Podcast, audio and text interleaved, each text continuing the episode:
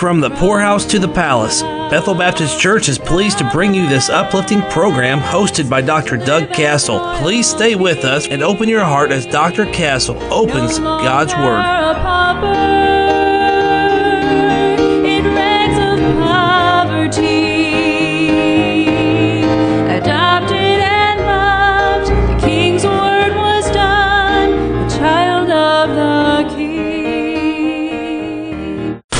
Well, greetings to you today, dear ones in Christ. We come to uh, the verses, uh, the last three verses of chapter three in the book of Zechariah. We've seen the vision of the high priest that he was clothed, cleansed, and crowned yesterday.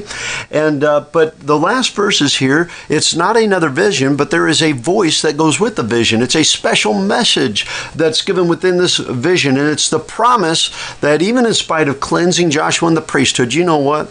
It's still not going to work without a savior. And so there is a promise of a Savior, of a Messiah. Hear now, O Joshua the high priest, thou and thy fellows that sit before thee, for they are men wondered at. For behold, I will bring forth my servant, the branch. that word branch is completely capitalized in your Bible.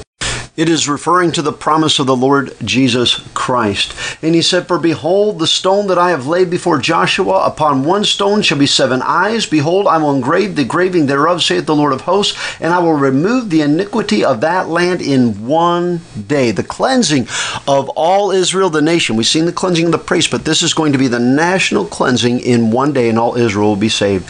In that day, saith the Lord of hosts, shall ye call every man his neighbor under the vine and under under the fig tree. Oh, there are there is so much here today uh, within this vision, that voice that we hear. And Joshua and all the people that stood by are told to listen. The people of Israel have always been a wonder to the rest of the world. They have obviously been the object of God's miracle, God's power, His prophecy, and God's wonders. Every good thing they touch is done with favor by God.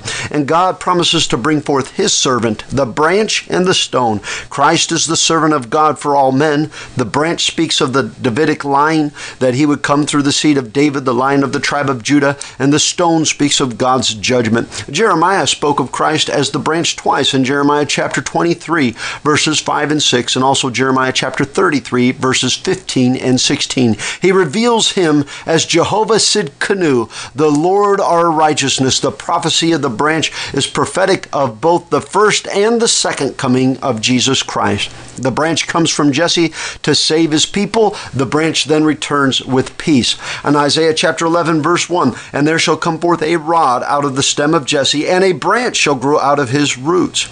And this verse speaks of his first coming, while the other verses in Isaiah and Jeremiah and Zechariah speak of his second coming. Isaiah 4, verse 2 In that day shall the branch of the Lord be beautiful and glorious, and the fruit of the earth shall be excellent and comely for them that are escaped out of Israel. Oh, there's the second coming of the Lord. And in Jeremiah 33, Behold, the days come, saith the Lord, that I will perform that good thing which I have promised unto the house of Israel and to the house of Judah. Remember, Israel had been divided, the northern kingdom, the southern kingdom, and they were divided in that day. So why, that's why both are addressed. One day they'll be one again. In those days and at that time will I cause the branch of righteousness to grow up unto David, and he shall execute judgment and righteousness in the land. In those days Judah shall be saved, and Jerusalem shall dwell safely. We know now that he's speaking of the second coming, because Jerusalem has not dwelt safely since this time. And this is the name wherewith uh, he shall, she shall be called the Lord our righteousness. For thus saith the Lord, David shall never want a man to sit upon the house of uh, sit upon the throne of the house of Israel. Neither shall the priests, the Levites, want a man before me to offer burnt offerings and to kindle meat offerings and to do sacrifice continually. God said, when this branch, when Jesus comes the second time, the house of David will never have to desire a king again because this king, the King of Kings, will sit there before him forever. Speaking of the Lord Jesus Christ. And God used Zechariah to remind and reconfirmed old prophecy to a new generation. Do you know what I'm doing today? I'm taking the old prophecies of Jeremiah and of Isaiah and of Zechariah, and I'm reminding a new generation today that there's coming a day when there is going to be the King of Kings, the Lord of Lords, the Prince of Peace, who comes with healing in his wings, the Ancient of Days, and he will sit on the throne of his father David, and we will never have to want. Right now in our country, and I love our country, and I pray for our King, but we want a good King. We want the, the Lord Jesus Christ. We can't top that.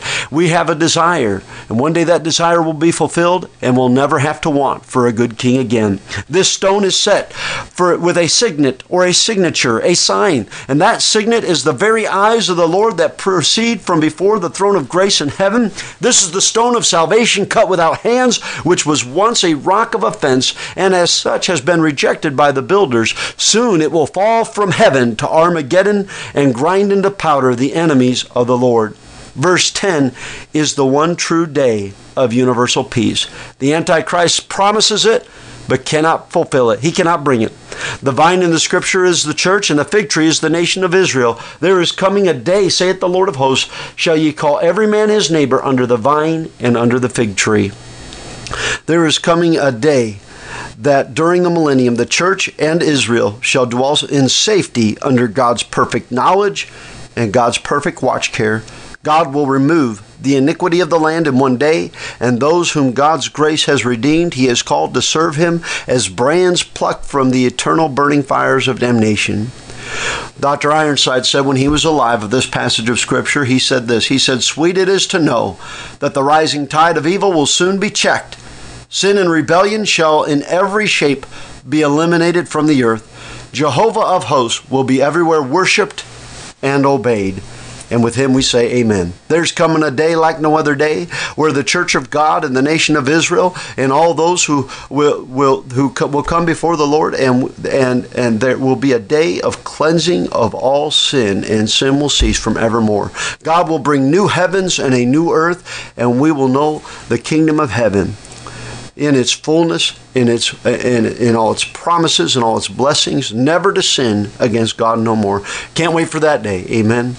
Join us tomorrow. We'll go into Zechariah chapter 4. We'll look at the vision of the golden candlestick and the two branches. We'll get into that tomorrow. And uh, you be sure to uh, join us as the Lord allows you an opportunity. God bless you. Until then, is our prayer. No longer a pauper.